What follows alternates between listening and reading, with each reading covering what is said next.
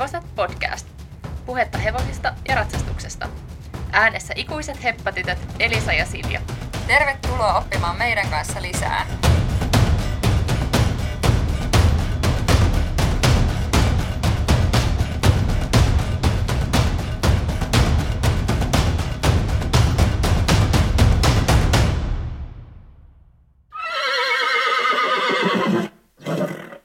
Jännittävää. Meillä on tänään studiossa vieras, vai pitäisikö sanoa, että mä oon itse asiassa vieraana, koska me ollaan tänään siis Siljan ja Matin olohuoneessa, ja meillä on täällä Siljan lisäksi myös Matti. Eli tervetuloa Matti. Kiitos. Ihan hauska olla täällä ja tämmöinen erikoisjakso ja pääsen vähän piinaamaan teitä kysymyksillä. Niin tästä tulee varmasti ihan hauskaa. Joo, mä uskon kanssa. Meillä on siis tänään vähän sellainen konsepti, että Matti kyselee meiltä ilmeisesti jotain tällaisia hevosaiheisia kysymyksiä. Ainakin toivon, että nämä liittyy jollain tapaa hevosiin, kun me ollaan vähän niin kuin siihen valmistauduttu. Joo, kyllä nämä suurimmalta osalta kyllä kuuluu tai liittyy hevosiin, mutta, mutta tavallaan ehkä muutenkin urheilusta kysymyksiä. Okei, me ei olla siis nähty näitä kysymyksiä etukäteen, että vähän jännityksellä odotetaan, että mitä sieltä tulee. Joo, mutta eiköhän anneta palaa. Joo, nämä menee ehkä silleen, että alkuun on ehkä hieman helpompia kysymyksiä ja loppuun vähän vaikeutuu. Se on hyvä. Ja tuota, ää, ensimmäinen kysymys olisi semmoinen, että jos pitäisi valita, että loppuelämän saisi harrastaa ainoastaan kouluratsastusta tai esteratsastusta, kumpi se olisi ja miksi? Haluatko Silja avata tämän? Mä voin yrittää vastata tähän. Toi on aika paha kysymys, koska periaatteessa ilmiselvä vastaus mulle olisi se, että valitsisin esteratsastuksen, mutta enhän mä vois pelkästään esteratsastusta harrastaa, tai sitten mulla pitäisi olla kymmenen eri hevosta, kenen kanssa mä harrastan sitä, koska ei esteet voi hypätä joka päivä. Mutta toki siihen esteratsastukseen sisältyy myös sellaista muun tyyppistä treeniä, vaikka puomeilla tai sileällä, niin jos ajatellaan siitä näkökulmasta, niin mä sitten kuitenkin sanoisin, että esteratsastus. Mites sä, Elisa? No mä aloin kanssa kyllä kelaamaan tota vähän samantyyppisesti, että mullakin heti ekaksi tuli mieleen, että no tietty esteratsastusta, mutta sitten mä aloin miettiä, että miten mä voisin just harrastaa sitä esteratsastusta, jos mä en ollenkaan treenaisi sitä kouluratsastusta. Että eihän siitä varmaan tulisi yhtään mitään siinä vaiheessa. Mutta vastaan esteratsastus. Luultavasti oltaisiin siis huonoja esteratsastajia molemmat, mutta koska se on kivempaa, niin valitsemme sen. Näin just. Joo, sen verran mäkin olen ymmärtänyt, että ei oikein pysty tehdä toista ilman toista, mutta tuota, No itse asiassa kouluratsastustahan no kyllä joo. pystyy, että jos on kouluratsastaja, niin ei sun tarvii hypätä sillä hevosella esteitä. Toki sille tekee ihan hyvää sille hevoselle, jos se saa monipuolista treeniä ja välillä estetreeniä, mutta periaatteessa ratsastajana niin ei tarvitse treenata sellaisia. Eli olisi ollut fiksumpaa valita kouluratsastus. Hyvä. Sitten mulla on semmoinen jatkokysymys, joka on ehkä vähän monimutkainen, koska en ole varma, että oletteko te kokeillut, mutta ootteko kokeilleet kenttäratsastusta? Jos ette, niin haluaisitteko ja uskaltaisitteko? En ole koskaan kenttäratsastusta kokeillut silleen niin kuin kokonaisuutena, koska kenttäratsastukseenhan, jos on oikein ymmärtänyt, niin kuuluu siis tällainen ö, kouluratsastusosio, esteratsastusosio ja sitten tällainen maastoesteosuus. Eikö se näin ole? Joo, kyllä. Se koostuu näistä kolmesta osiosta, jos siis puhutaan kenttäratsastuksesta ja mennään kenttäratsastuskisoihin, oli ne sitten minkä tasoisia vaan, niin tosiaan näistä kolmesta osakokeesta koostuu se. Joo, mutta on kyllä noita kaikkia ihan yksittäin kokeilu, että koulukisoissa en ole koskaan ollut, mutta kouluratsastusta nyt on muuten tietty tullut harrastettua ja sitten estekilpailuissa on ollut ja sitten on leireillä on päässyt hyppää vähän sellaisia pieniä maastoesteitä myös. Se on ollut kyllä tosi hauskaa. Juu, maastoesteet on kivoja, mutta itse en ole päässyt hyppää sellaista kunnollista rataa, mitä sitten just niissä kenttäkisoissa esimerkiksi on, että sit siellä on vesihautaa ja en edes tiedä, mitä kaikkia nimiä niillä esteillä on. mutta onhan se aika hurjaa, pelottavaa ja ehdottomasti kyllä vaarallisin laji, jos puhutaan ratsastuksesta. Joo, ja ihan sairaan hauska Matti, että nostit tämän esiin, koska mulla tuli heti sellainen, että vitsi, että meihän pitää lähteä Kaapon kanssa kesällä, jos on jotkut paikat auki, niin kokeilee. Ja mä veikkaan, että Kaapo itse asiassa olisi ihan näppärä tommosessa, että se kuitenkin periaatteessa tykkää kulkea maastossa ja sielläkin me ollaan sen kanssa hypätty jotain tukkeja ja sitten se ei hirveästi kyttäile mitään erikoisen näköisiä esteitä, niin mä luulen, että sen kanssa se voisi jopa onnistuukin ihan hyvin. Mulla olisi tullutkin tuosta sitten vähän niin kuin off the topic, mulle ei sitä täällä edes lue, mutta osaatteko te sanoa, että kuinka paljon tuommoisia kenttäkilpailuja Suomessa niin kuin on, että onko sellaisia sitten paljon ja onko niitä eri tasoisia, varmasti on, mutta osaatteko te sanoa tarkemmin niistä? Mä en ihan tarkkaan tunne sitä genreä, mutta sen verran tiedän, että niitä on kyllä tosiaan hyvinkin eri tasoisia, että ei tarvi olla mikään SM-tason kenttäratsastaja, että pääsee Suomessa kilpailemaan, mutta niitä on kyllä aika rajoitetusti niin kuin varmaan määrällisesti, ja sitten tosiaan uskoisin, että ihan vaan muutamia paikkoja Suomessa, missä niitä pystyy järjestämään, koska se vaatii tosiaan sen radan, että ainakin Ypäjältä löytyy sellainen ja varmasti muistakin paikoista, mutta ei ole ihan jokaisen kisapaikan vakiokalustossa sellainen maastoesterata. Hyvä. Kiitoksia. Sitten mennään eteenpäin. Tavallaan liittyy taas tuohon samaan, mutta mit, miten te näette, että millaisia ominaisuuksia on hyvällä kouluratsastajalla ja millaisia ominaisuuksia hyvällä esteratsastajalla? Eli tota, mitä niin kuin henkisiä tai semmoisia fyysisiä ominaisuuksia niiltä vaaditaan ja kuinka paljon ne ehkä eroaa toisistaan? Erittäin hyvä kysymys. Sanoisin, että ehkä semmoiset fyysiset ominaisuudet on jollain tapaa samanlaisia. Puhutaan sitten, oli se sitten kouluratsastusta tai esteratsastusta – mutta mä silti kyllä veikkaan, että koulu- ja esteratsastajat treenaa aika erilailla fysiikkaa, mutta koska en ole fysiikka-valmentaja enkä silleen tiedä siitä taustasta hirveästi, että minkä tyyppisiä treenejä esteratsastajat ja kouluratsastajat tekee, niin en kyllä ihan hirveän hyvin osaa vastata tuohon kysymykseen. Minkälaisia ajatuksia eli sulla tulee mieleen? No just se, kun ei tee ammatikseen kumpaakaan, niin nämä nyt on ihan vaan tällaisia vähän niin kuin arvailuja tai pohdintoja, mutta mulla tuli heti jotenkin ekaksi mieleen se, että kouluratsastajat voisi olla niin kuin henkiseltä ominaisuuksiltaan niin vähän enemmän sellaisia, että niiden pitää jotenkin, no okei, kyllä esteratsastajienkin pitää tietysti pystyä keskittymään, mutta jotenkin sellaisia, että niillä on vähän sellainen niin kuin pidempi pinna tai kärsivällisyys, kun ne tekee niitä sellaisia pitkiä kouluohjelmia – ja sitten niillä varmaan pitää olla jonkunlainen sellainen rytmitaju myös, kun siinä on aika usein se musiikki mukana. Joo, ja muutenkin se on tärkeää, että miltä se ratsastaja näyttää ja miltä se hevonen näyttää ja miltä ne yhdessä näyttää, kun esteratsastuksessa sitä taas ei yleensä arvostella, että miltä se näyttää, vaan että tyyli on periaatteessa vapaa, tuossa on esteet ja tyyli on, on tosiaan niin kuin vapaa, niin varmaan just sellainen mm, tietyn tyyppinen, vähän kuin vaikka, jos vertaa taitoluisteluun, niin sunhan pitää hallita sun kehoa myöskin esteettisesti, että totta kai ei se ole pelkästään esteettistä niin kuin kouluratsastus, että tot, totta kai siinä on se idea, että sulla on hyvä kehohallinta, että sä pystyt vaikuttaa siihen hevoseen, mutta että sä pystyt vaikuttaa siihen hevoseen myöskin mahdollisimman pienillä avuilla ja sille esteettisesti, niin on se varmaan jollain tapaa just erilaista sitten kuin esteratsastus.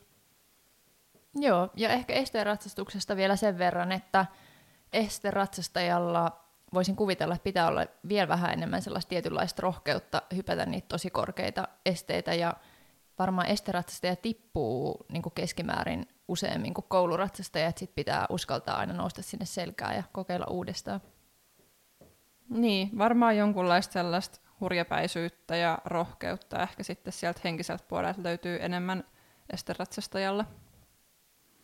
Joo. Ö, osaatteko te sanoa, että mä olin alkuun kirjoittanut kysymyksen, että voiko olla hyvä kouluratsastaja ja, ja tota, no niin, esteratsastaja, mutta se on ehkä vähän huono kysymys, koska totta kai voi olla hyvä, mutta onko niinku semmoisia oikeasti, sanotaan, että Suomen huipulla sille, että olisi hyvä kouluratsastuksessa ja esteratsastuksella, niin kuin sanotaan top 10 Suomessa, onko semmoisia? No eikö se ole, mä en nyt niin ehkä tuohon Suomessa osaa vastata, mutta eikö se ole tota, niin se, joka oli Hossoussakin kilpailemassa, niin mun mielestä hän on ihan, nyt en nimeä kyllä saa päähän, mutta ihan siis huippu molemmissa, että nyt oli kai vaihtanut sit nimenomaan just koulusta estepuolelle. Niin, tai ainakin kilpailukenttää, vai ketähän sä tarkoitat? Se kenttä varmaan, joo. Mutta joka tapauksessa, niin varmasti ö, löytyy sellaisia hyviä, tai, tai se on aika yleistä, että on ollut vaikka kenttäratsasta ja, ja sitten vaihtaa pelkästään esteisiin. Et siinähän sä niin oot ollut tosi huippukoulussa sekä esteissä, mutta sitten oot vaihtanut jostain syystä esteratsastajaksi pelkästään. Mutta en osaa sille toisinpäin vaikka sanoa, että onko sitten joku esteratsastaja ta, kautta kenttäratsastaja joskus siirtynyt pelkästään vaikka ratsastamaan kouluratsastusta. En ole ainakaan tällaisista kuullut. Itse asiassa nyt mulle itselläni tuli mieleen, että taisi olla joku japanilainen, japanilainen tota noin, niin, olympialaisissa jokunen vuosi takaperi, joka oli varmaan jo 70-vuotias ja oli siirtynyt esteistä kouluun, että ainakin ollut olympiatasolla. Tuli vaan tästä ihan sattumalta itse mieleen, kun olen sitä kattonut. No hyvä, koska mä oon surkea kaikissa noissa nimissä, mä en ikinä muista kenenkään. Varsinkin jos on joku ulkomaalainen nimi, niin se ei kyllä jää päähän. Niin, ja voi olla, että sä tosiaan tiedät näistä asioista enemmänkin, koska sä oot itse urheiluhullu ja seuraat tarkasti just kaikkia tuollaisia olympialaisia, mutta meillä ei nyt ollut kauhean selkeää vastausta tähän. Sanoisin, että maailman huipulla ei missään nimessä siis voi tietenkään olla molemmissa lajeissa, mutta toki sä voit olla tosi taitava ja hyvä niissä molemmissa. Joo, ja nimenomaan varmaan kenttäratsastuksesta löytyy niitä tosi paljon. Sitten mulle semmoinen, tähän ei ole siis oikeaa tai väärää vastausta, vaan miten te itse näette sen, että mikä olisi niin kuin nuorelle hyvä toinen harrastus ratsastuksen ohelle? Ihan vain henkilökohtainen mielipide. Mun henkilökohtainen mielipide on se, että se voisi olla ehkä joku joukkuelaji, missä tehdään tiimin kanssa, että ratsastus on kuitenkin pääasiassa ihan yksilölaji. Ja ehkä sitten semmoinen, missä mahdollisimman paljon harjoitellaan tai kehittää ehkä lapsen koordinaatiota ja tasapainoa ja kehonhallintaa, liikkuvuutta. Sellainen aika niin kuin monipuolinen laji se voisi olla. Et siis, jos puhutaan just tällaisista joukkuelajeista, niin sanoisin, että jotain jalkapalloa tai koripalloa tai ton tyyppisiä harrastuksia. Mulla tuli mieleen voimistelu just sen kehon hallinnallisen puolen takia. Ja sitähän on olemassa, tai voi tehdä joukkueessakin joukkuevoimistelua, niin se voisi olla esimerkiksi tosi hyvä. Joo, totta toikin. Se on, tai ainakin nois aika silleen just toisiaan tukevia harrastuksia siinä tapauksessa. Mä ehkä ajattelin enemmän sit sellaista vielä monipuolisempaa, että sitten jos jotain vähän erityyppistä just jalkapalloa tai koripalloa harrastaa, niin siinä saa ehkä monipuolisempaa sellaista kehon hallintaa ja koordinaatioa ja räjähtävyyttä ja voimaa, tuollaista kaikkea, mitä mä kuitenkin näen, että myös ratsastuksessa tarvitaan. Joo, toi oli kyllä tosi hyvä pointti. Tämä toimikin hyvänä aasinsiltana seuraavaan kysymykseen. Kun olette itse molempia lajeja, tai niin kuin yksilö- ja joukkue niin kuin harrastuksia harrastanut, niin voitteko te kertoa mielestäni suurimmat erot joukkue- ja yksilöharrastuksien välillä? Ja nyt ei tarvitse olla nimenomaan tämä ratsastus niin kuin yksilölaina voi olla kuin toinenkin, mutta silleen niin kuin yleisesti joukkue- ja yksilöharrastusten väliset eroavaisuudet.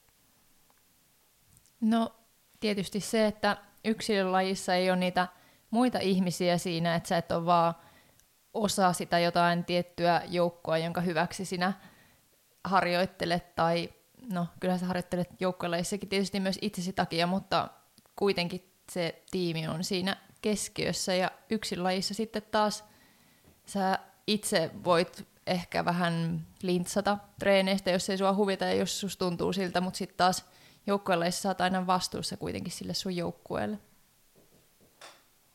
Joo, et siinä kaikki sun tekeminen vaikuttaa myös moneen muuhun ihmiseen ja sen joukkueen pärjäämiseen ja hyvinvointiin ja fiilikseen, kun sitten taas yksilölajissa niin ei ketään sinänsä kiinnosta, että jos sattuu treenaamaan tai jos sä treenaat huonosti tai jos sulla on känkkäränkkäpäivä, mutta sitten joukkueen lajissa sillä on aika iso merkitys moneenkin ihmiseen ja siihen koko joukkueeseen. Ja sitten joukkueen lajissa tietty, niin just aina yhdessä voitetaan niitä pelejä ja yhdessä hävitään niitä pelejä tai kisoja, mitä ne nyt ikinä, mikä se harrastus onkaan. Että ollaan tavallaan vastuussa niin niistä hyvistä kuin sitten ehkä heikommista suorituksista jokainen, kun sitten taas yksilölajissa, niin jos sä ratsastat huonosti, niin ihan oli sitten oma, oma vika siis silleen, että sit sä oot kokonaan vastuussa siitä suorituksesta. Joo, oli kyllä tosi hyvä, että me valittiin Matti tähän kysyjäksi, kun Matti sä kuitenkin ihan työksessä teet tuota urheiluvalmentamista, niin tulee tällaisia tosi oivaltavia kysymyksiä. Joo, ehkä me voitaisiin seuraavaksi ottaa sellainen jakso, missä me kysytään sulta kaikki hyviä, hyviä vinkkiä, vinkkejä niin kuin valmentajan näkökulmasta. Ehkä mun pitää perustaa oma podcasti, niin mä voin kutsua teidät sitten sinne vieraaksi. Se olisi kiva. Tota, jatketaan samalla linjalla. Miten te sitten näette tämän ratsastuksen, niin kuin, että miten tämä eroaa muista yksilölajista, että mitä erikoisuuksia tuo hevonen tuo, ja nyt mä haluaisin kyllä tosi semmoisia monipuolisia vastauksia, koska se niin kuin kiinnostaa mua todella paljon se hevonen siinä. Mun mielestä se on tosi jännä tietyllä tavalla niin kuin elementtinä, jos näin voi sanoa. Niin. No eroaahan se ihan täysin kaikista muista yksilölajeista ja varmaan kaikista muista lajeista ylipäätänsä just sen takia, että siinä on se hevonen. Että periaatteessa, jos ajatellaan, että verrataan vaikka tennikseen, niin se tennispallo pomppii samalla tavalla. Okei, riippuu vähän, minkälainen kenttä sulla on siinä ja minkälainen mailla sulla on käytössä, mutta periaatteessa voit tehdä niitä toistoi kymmeniä tuhansia, satoja tuhansia kertoja harjoitellaksi jotain tietyn tyyppistä lyöntiä, koska se käyttäytyy se ympäristö aina samalla tavalla, kun sitten taas ratsastuksessa, niin sä et periaatteessa voi tehdä sitä, koska se hevonen ei välttämättä käyttäydy joka treenissä samalla tavalla, että sillä on erilaisia päiviä, se voi tuntua jollain tavalla erilaiselta tai vieraalta tai huonolta tai jollain tavalla niin kuin kuitenkin se on joka päivä vähän eri tuntunen, vaikka olisikin, to, toki sekin niin kuin vaihtelee tosi paljon hevo, hevosista riippuen, että jotkut hevoset, kuten meidän kaapu, niin hän on aika just erilainen joka päivä, että ikinä ei tiedä, että minkälainen tyyppi siellä on ja minkälainen treeni tästä saadaan aikaiseksi, että sitten pitää aika paljon mennä se hevosen ehdoilla. Jep.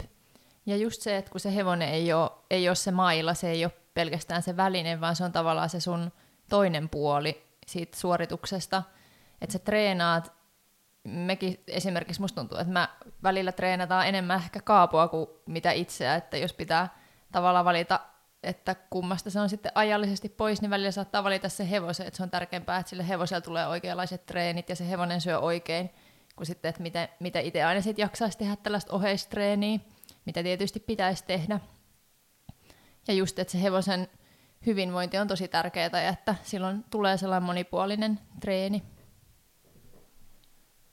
Et varmasti siinä on enemmän yhtäläisyyksiä sitten jonkun vaikka maastohiihdon kanssa, missä ne välineet on tosi tärkeässä roolissa, että tenniksessä sulla riittää, että sulla on hyvä maila ja pallo, mutta sitten maastohiihdossa sun pitää aina varautua tietyn tyyppisillä voiteilla johonkin tietyn tyyppiseen keliin, ja se saattaa mennä pieleen, että tavallaan ne varusteet ja se väline on siinä paljon tärkeämmässä roolissa, niin tuossa sitten tietysti se on vielä eläin, että sun pitää ajatella sen hyvinvointia ja kaikissa treenissä niin kuitenkin sen hyvinvointi ja jaksaminen on edellä, että ei se ole pelkästään mikään väline, mitä käytetään siihen urheiluun. Joo, eiköhän tuossa tullut aika hyvin ainakin noin pääpointit. Joo, tuohon mun on pakko sanoa, se on nimittäin hauskaa, kuinka näkee, kuinka hevonenkin tietyllä tavalla latautuu niihin kisoihin, että jotkin tavallaan jännittää ja vatsa voi mennä löysäksi sen takia, koska nekin tietää, että tulee kisat ja ne niin jännittää sitä, että se on niin kuin makea just kaikin puolin se hevonen. Se on mun mielestä tosi mielenkiintoinen. Mutta tota, sellaisen kysymyksen... Saanko mä vielä tähän itse asiassa sanoa yhden asian, mikä mulle tuli mieleen, että mikä eroaa aika paljon on myöskin se, että jos sille hevoselle käy jotain, se vaikka loukkaantuu tai jostain syystä muusta syystä se ei enää sovellu siihen kisakäyttöön, niin sä et voi enää mennä ostaa samanlaista uutta, niin kuin sä voit ostaa uuden suksiparin tai minkä ikinä, vaan että sit sä lähdet tavallaan taas ihan alusta rakentamaan sitä sun yhteistyökumppania siihen sun kanssa kilpailemaan, että se voi viedä pahimmassa tapauksessa tosi kauan aikaa, ja sitten käykin ilmi, että ei se olekaan sulle sopiva hevonen, tai ei se ole tämän tyyppisiin kilpailuihin sopiva hevonen, että siinä mielessä se ei ole niin yksinkertaista, että sä vaan käyt hakemaan kaupasta uuden. Niin, no just tuohon niin oli tulossakin mun seuraava kysymys tietyllä tavalla, että se on mun mielestä myös hienoa, niin kuin, että te käytte eri valmentajilla jonkun verran niin kuin treenaamassa erinäköisten valmentajien kanssa, ja sieltä tulee erinäköisiä niin kuin, vinkkejä, mikä on varmaan tosi hyödyllistä. Mutta sitten taas kun mietitään sitä, että kun jos te ratsastatte eri hevosilla, silloin te varmaan kehitätte itteen, eikö näin? Enemmän kuin sitten, jos te olette Kaapon kanssa enemmän, niin sitten te niin kuin, menette Kaapon kanssa yhdessä eteenpäin niin sanotusti. No joo, että varsinkin just se, että jos käy ratsastuskoulu hevosilla ratsastamassa, niin kyllähän sinne mennään lähinnä sen takia ratsastamaan, että sä itseäsi kehität, et, ei sen takia, että sä menet kouluttaa niitä hevosia. Joo, kyllä mä näkisin kanssa, että tässä tilanteessa, missä me ollaan, kun ei ole mitään ammattilaisratsastajia, jotka kävisivät läpi ratsastaa erilaisia hevosia, niin nimenomaan ratsastetaan sen takia erilaisilla hevosilla ja tykätään ratsastaa erilaisilla hevosilla, koska se on aika tehokas keino sitten kehittää itseä ratsastajana. Hyvä. Nyt tulee sitten tämmöinen niin sanottu vaikeiden kysymysten viimeinen ja Ai, oliko tuossa ne helpot kysymykset? No, noi oli, ne, noi, oli ne, noi oli ne helpot, ja tämä on oikeasti ehkä vaikea, ja näitä on vain tämä yksi tai kaksi. Niin tota, te sanoitte just, että te ette ole mitään fyysisen valmennuksen eksperttejä, mutta mitkä on ratsastuksen kannalta kaikista tärkeimmät lihakset? Tähän me itse asiassa tiedetään vastaus, koska Elisa muistaakseni oli lukenut tämän hetki sitten jostain just kertoi mulle tätä muutama viikko takaperin. Öö, mä ainakin muistelisin, että siinä olisi ollut vatsalihakset mut, ja, ja selkälihakset ja sitten jotkut jalkalihakset, mutta muistatko sä tarkemmin nämä lihasryhmät vielä jotenkin, kun sä erittelit niitä silloin, että mitkä nimenomaan tietyt selkälihakset ja vatsalihakset on kaikista tärkeimmät? Nyt mä en kyllä ihan yksityiskohtia muista, mutta siis jotkut pakaralihakset, sitten keskivartalon lihakset ja sitten, mikä oli musta yllättävää, niin että ratsastaja käyttää paljon, olikohan se nyt ihan sit hauista tai jotain osaa käsi, käsilihaksista myös? Joo. Eli toisin sanoen kaikki lihakset, jalat, kädet, keskivartalo, mutta joo, ei ole sattunut ihan hirveän hyvin näitä lihasryhmiä kyllä nimetä. Harmi, koska Elisa just luki tämän jutun. Ehkä, ehkä mä jätän tuon mun seuraavan kysymyksen pois, koska jos te ette nyt ihan saanut tarkkaa vastausta, niin olisin kysynyt, että miten niitä voi treenata kotona koronan aikana, mutta ehkä te voisitte vaikka seuraavassa podcastissa niin pyytää jotain ohjeita joltain, tehdä joku oman suunnitelman tai jotain muuta. Joo, ehkä me voidaan selvittää ensi jaksoa, että mitkä nämä lihasryhmät oli. Mutta kyllä ainakin keskivartalo on tosi tärkeä, mutta varmasti sitten sen lisäksi myöskin jonkun verran käsiä ja jalkoja tarvii, tarvii olla poveri niissä, mutta keskivartalo ehdottomasti on, ja myöskin syvät vatsalihakset ja, ja niin kuin monipuoliset keskivartalon lihakset, niin pitää olla hyvässä kunnossa, mitä ei sitten ihan kaikissa lajeissa esimerkiksi jotain syviä vatsalihaksia hirveästi treenata. Joo, ja jalat, siis keskivartalo ja jalat on varmasti ne tärkeimmät. Hyvä. Nyt mä päästän teidät vähän helpommalla. Öö, muistatte varmaan My Little Ponyt ja tota, kaikki yksarviset, mutta tässä on teille nyt tämmöinen kuvitteellinen tehtävä. Teidän pitää laittaa teidän mielikuvitus valloilleen. Eli jos sä saisitte valita tämmöisen yksisarvisen hevosen, ja se olisi niinku tavallaan valkoinen, mutta saisitte alkaa maalaamaan sitä ja lisätä sinne jotain merkkejä sun muita, niin minkä värinen tota, yksisarvinen teille tulisi? Olisiko siinä jotain merkkejä tai jotain muuta? Ja onko tämä yksisarvinen nyt siis sellainen joku leikkihevonen vai siis joku hevonen kaapon tilalle? Tämä olisi semmoinen niinku elävä yksisarvinen, semmoinen kuvitteellinen hahmo, joka on oikean hevosen kokoinen. Mä haluaisin kyllä jotain sateenkaaren väriä, harjaa ja häntä. Ne voisi olla sateenkaaren väriset, koska mä en osaisi päättää, että mikä olisi kaikista kivoin väri. Juu, ja sitten jotain glitteriä ehdottomasti, että sillä voisi olla vaikka jossain pepun päällä vähän jotain glitteriä ja sitten jotain sydänkuvioita vaikka siellä. Jotkuhan klippaa esimerkiksi sellaisia tähti- tai sydänkuvioita, että jättää, kun klippaa muuten, niin jättää sen muotoisia karva-alueita, niin ne voisi olla vaikka jotain sen tyyppisiä siellä pyllyn kohdalla ja ehkä jotain pinkkiä. Joo, ja se turpa voisi olla sellainen vaaleanpunainen niin kuin kaapolla. Joo, että kun on tällaiset sateenkaaren karkkipastellisävyt siihen kombo. No niin, sehän kuulostaa oikein kivalta. Siinä oli mun kaikki kysymykset teille. Hei kiitos ihan tosi paljon, oli, olit oikeasti tosi hyviä kysymyksiä. Joo, ja ehkä tästä myöskin mm, voimme oppia sen, että voitaisiin vähän enemmän keskittyä tuohon fysiikkapuoleen nimenomaan ratsastuksessa, että se on kuitenkin sellainen, mitä itsekin mielellään treenaisi ja, ja justakin sellaisia treenejä, jotka tukee sitä ratsastusta. Kiitos, oli hauska olla täällä. Ensi viikkoon! Moikku! Moi moi!